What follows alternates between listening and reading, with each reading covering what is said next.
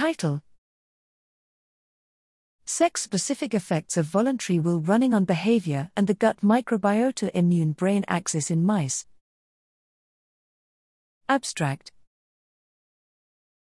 Physical exercise has been positioned as a promising strategy to prevent and or alleviate anxiety and depression, but the mechanisms underlying its effects on mental health have yet to be entirely determined. Although the prevalence of depression and anxiety in women is about twice that of men, very few studies have examined whether physical exercise could affect mental health differently according to sex. This study examined, in mice, the sex specific effects of voluntary exercise on body weight, depressive and anxiety like behaviors, as well as different markers along the gut microbiota immune brain axis.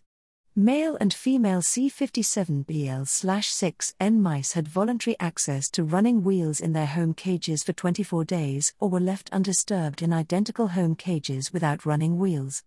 Behaviors were then examined in the open field, splash, elevated plus maze, and tail suspension tests.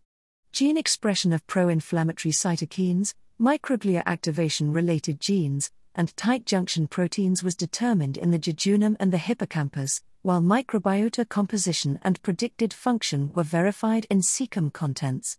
Voluntary exercise limited weight gains, reduced anxiety like behaviors, and altered grooming patterns in males exclusively. Although the exercise intervention resulted in changes to brain inflammatory activity and to cecal microbiota composition and inferred function in both sexes, reductions in the jejunal expression of pro inflammatory markers were observed in females only. These findings support the view that voluntary exercise, even when performed during a short period, is beneficial for mental and intestinal health and that its sex specific effects on behavior could be, at least in part, mediated by the gut microbiota immune brain axis.